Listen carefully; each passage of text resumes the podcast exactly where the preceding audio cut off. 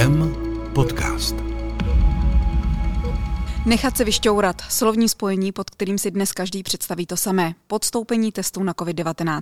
Široká veřejnost už zná i medicínské pojmy jako testy antigenní nebo testy takzvanou PCR metodou. Mnozí řeší jejich validitu a citlivost a to nejen ve spojení s testy, které se nyní provádí v průmyslu nebo teď u dětí ve školách a školkách. Co nám jednotlivé druhy těchto testů ale dokáží říct a jak průkazné mohou být. To je téma dnešního podcastu IKEM. Moje jméno je Markéta Šenkýřová a odpovídat dnes bude paní doktorka Jana Ždychová z laboratoře lékařské genetiky IKEM. Dobrý den. Dobrý den. Paní doktorko, pojďme úplně od začátku. Jaký je rozdíl mezi antigenním a PCR testem? Protože běžný člověk, když přijde na test, tak ho s proměnutím vyšťourají z nosu tak jako tak. Nemusí. Uh, rozdíl mezi PCR a antigenním testem, oba dva testy nám vlastně dávají informaci o tom, zda v daném okamžiku testování ten člověk je nebo není nemocný onemocněním COVID-19. Rozdíl mezi těma testama je v citlivosti, také v principu, to znamená to, co se vlastně stanovuje. PCR test eh, je test, kde se stanovuje přítomnost nebo nepřítomnost genetické informace viru, v tomto případě COVID-19, teda přítomnost nebo nepřítomnost virové RNA. Tato, tento test lze provádět pouze v laboratoři. Nám do laboratoře přijde vzorek pacienta, ať už jde to o ten stěr, nebo to může být vzorek ze slin, nebo ten kloktací test. V laboratoři provedeme izolaci a následnou analýzu tohoto vzorku v přístroji, speciálním přístroji, který se jmenuje Cycler kde vlastně dochází eh, pomocí teda té metodiky PCR, což je zkrátka z anglického názvu, v češtině to znamená polymerázová řetězová reakce.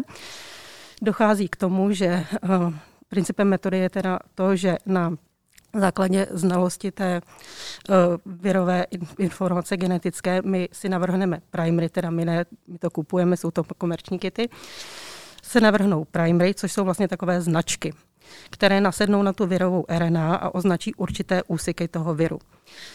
A pouze tyto úseky se namnoží, takže v žádném případě v laboratoři nemnožíme viry, to, to opravdu neděláme. A díky tomu se ten signál zesílí. Když bychom si to chtěli představit, tak PCR test je něco jako hledání jehly v, kupky, v kupce sena. Kdy když hledáte jednu jedinou jehlu, tak nejspíš nic nenajdete. Ale když se vám ta jehla namnoží asi tak milionkrát, což je princip toho PCR, tak tu jehlu prostě najdete. Ten test je citlivý a to je jeho velká výhoda, protože on dokáže vlastně odhalit eh, nemocného člověka i předtím, než se u něj projeví klinické příznaky. Takový člověk potom může být izolován a tu nemoc dál nešíří. V případě toho antigenního testu, tam se stavuje úplně něco jiného. Tam se stavuje, stanovuje virová bílkovina.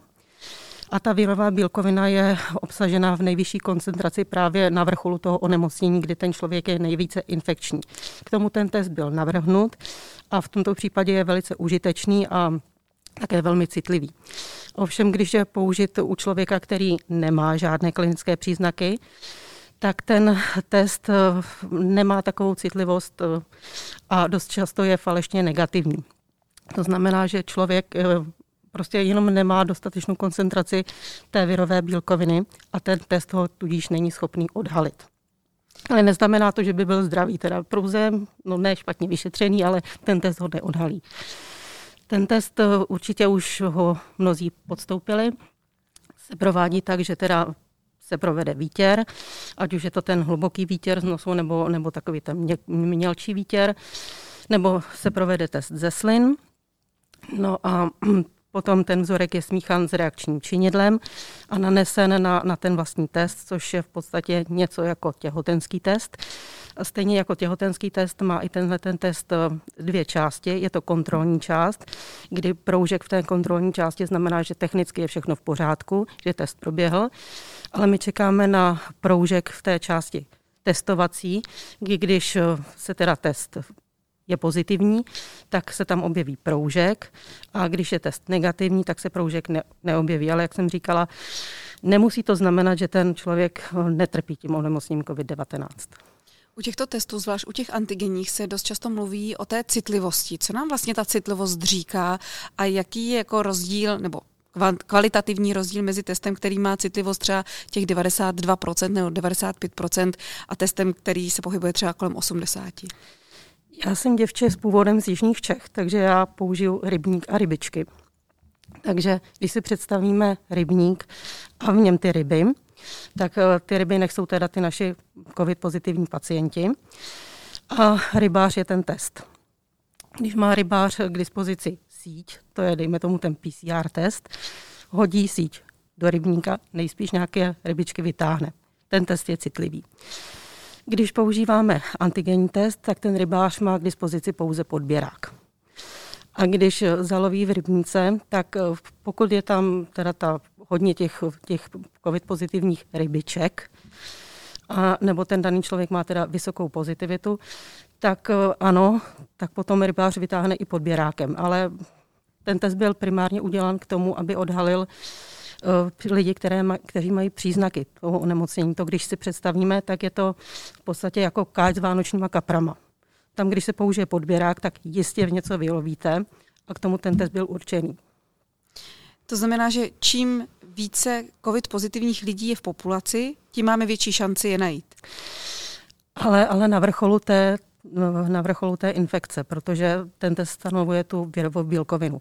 Pokud člověk je na začátku toho onemocnění ještě neprodukuje tolik té virové bílkoviny, tak je velká pravděpodobnost, že ten test ho vůbec neodhalí. Ale PCR test by ho zachytil? Ano, v každém případě. U PCR testu se taky dost často mluví o cyklech, to znamená právě, jestli má člověk 23 cyklů, 18 cyklů nebo 34 cyklů, kdy už je negativní z pohledu právě této laboratorní metody. Proč řešíte právě jakoby ten počet těch cyklů u jednotlivého pacienta při záchytu? A to je taky rozdíl mezi PCR testem a antigenním testem, protože proužek u antigenního testu nám neřekne, jak moc je ten člověk pozitivní. Ano, z principu toho testu on je hodně pozitivní, ale neznamená to, že když má silnější čárku nebo slabší čárku, že je víc nebo méně pozitivní. Prostě je pozitivní. U PCR my v laboratoři jsme schopni teda na těch cyclerech nastavit něco, čemu se říká threshold a díky tomu získáme právě hodnotu těch cyklů když je hodnota toho cyklu pod 25. To znamená, že člověk je vysoce pozitivní. Potom u nás v laboratoři to máme tak, že mezi 25, 34, 35 cykly je pozitivní, ale, ale už méně a na 35 cyklů už, už pozitivní není, ale musíme znát historii toho pacienta, protože je také možné, že teprve na začátku té infekce a potom, když má 36 cyklů, tak eh, pouze když je vyšetřen potom třeba druhý, třetí den, tak vidíme, jestli se, jestli se ta hodnota těch cyklů mění. Pokud roste, to znamená, že byl na začátku toho onemocnění a stává se víc a víc pozitivní. Ale pokud, pokud ty cykly zůstávají víceméně stejné nebo klesají, to znamená, že už to onemocnění odeznívá. K čemu jsou právě ty cykly dobré pro vás jako pro diagnostiky? No právě proto, aby jsme odhalili, jestli je na začátku onemocnění a je nebezpečný pro veřejnost v úvozovkách, anebo na konci, kdy, kdy už prostě ta nemoc oneznívá a už není schopný nikoho nakazit.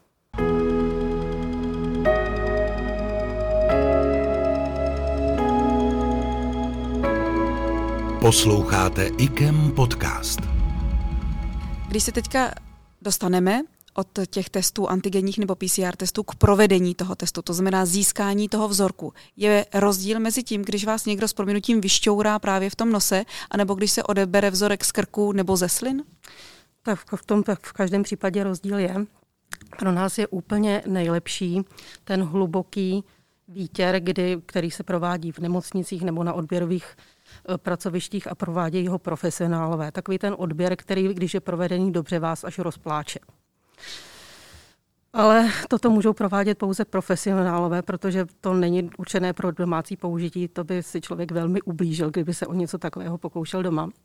Proto byly vyvinuty ty domácí testy, ať už jsou to teda ty testy toho měkčího stěru, anebo ty kloktací testy, nebo testy ze slin.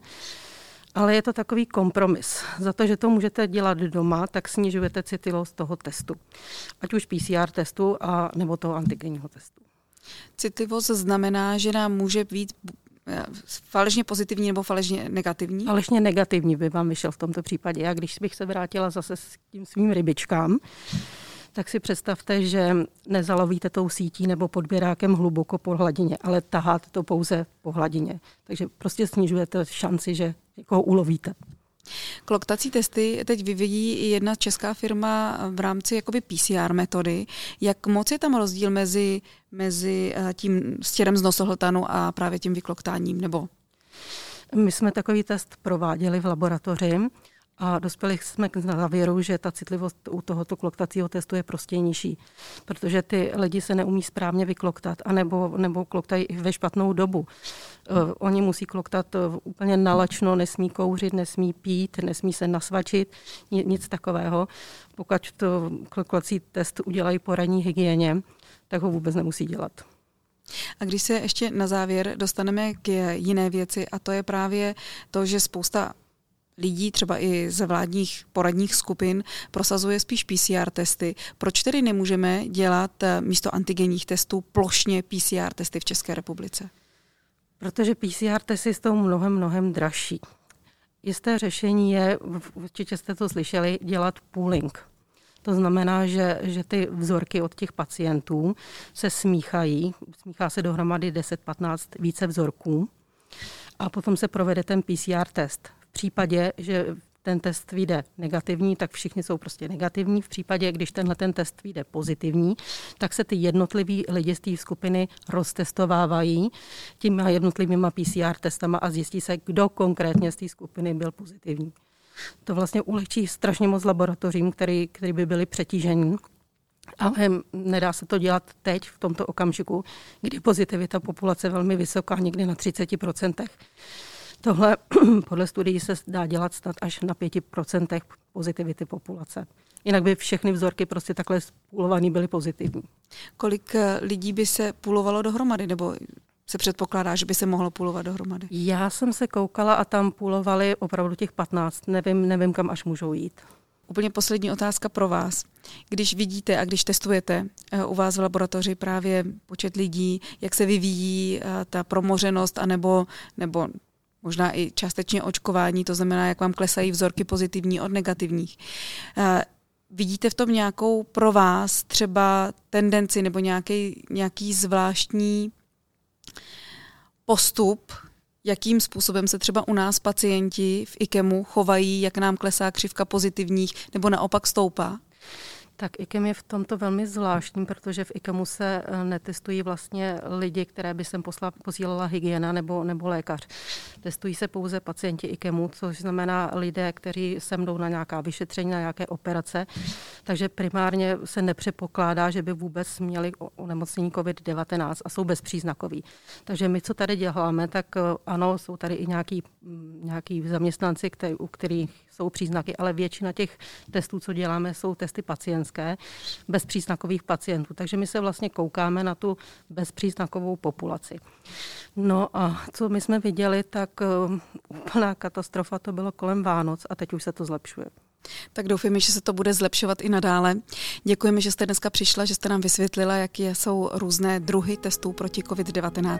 Hostem dnešního podcastu IKEM byla paní doktorka Jana Ždychová z laboratoře lékařské genetiky IKEM. Naschledanou. Naschledanou.